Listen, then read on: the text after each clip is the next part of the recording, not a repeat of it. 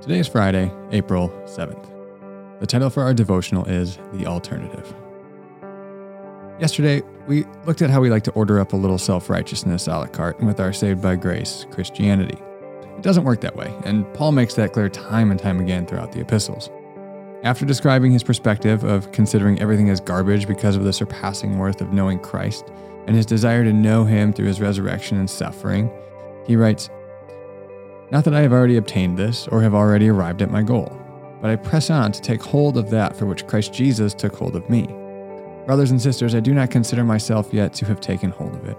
But one thing I do, forgetting what is behind and straining toward what is ahead, I press on toward the goal, to win the prize for which God has called me heavenward in Christ Jesus. All of us, then, who are mature, should take such a view of things. And if on some point you think differently, that too God will make clear to you. Only let us live up to what we have already attained. Join together in following my example, brothers and sisters, just as you have us as a model. Keep your eyes on those who live as we do. For as I have often told you before, and now tell you again with, with tears, many live as enemies of the cross of Christ. Their destiny is destruction, their God is their stomach, and their glory is their shame. Their mind is set on earthly things, but our citizenship is in heaven, and we eagerly await a Savior from there, the Lord Jesus Christ, who, by the power that enables him to bring everything under his control, will transform our lowly bodies, so that they will be like his glorious body. Paul says this is to be the perspective of mature Christians in verse 15. As we mature in Christ, we are to reflect more and more on the grace of God.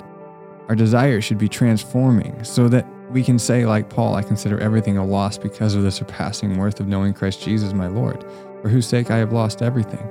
I consider them garbage that I might gain Christ. Jesus, salvation by grace through faith in Him, is better than anything else that we could earn. It's so much better than our self righteousness. Then, out of that comes a desire to participate in the aspect of the kingdom that he has called us to work in. For Paul, this is to be an apostle to the Gentiles, and he says that he wants to experience the, the, the, the suffering of Christ, even, and so attained the resurrection of the dead. In verse 16, he says, Only let us live up to what we have already attained. And prior to that, he says, I press on to take hold of that for which Christ Jesus took hold of me. this gets back to what we talked about briefly last week. We have received this new resurrection life in Christ Jesus, but we're constantly being formed more into it. So, as we surrender more and more to Jesus and the work of the Holy Spirit, we are being transformed more into the new life that we have already been given. In verses 17 to 21, Paul describes the life that is not lived in wholesale surrender to the way of Jesus. This is a life in which one tries to follow Jesus a la carte. These comments are likely not directed at the pagans who worshipped the gods of the Greeks or the Romans. It is more likely directed at those he mentioned in verses 2 through 3. Those evildoers who mutilate the flesh. They put their hope not in the gospel of Jesus, but circumcision and following the law of Moses. First, we must note that his reaction isn't disdain or resentment towards those who don't follow Jesus wholeheartedly. And these folks have made quite a mess of things in a lot of the churches he's planted. He speaks of them with tears, he said. Their destiny is destruction, their God is their stomach, their selfish desires, that is, and their glory is in their shame. Their mind is set on earthly things. In our context today, the closest comparison would be the religious folks who put their hope in their own self righteousness instead of trusting in the grace of God through Christ for their salvation.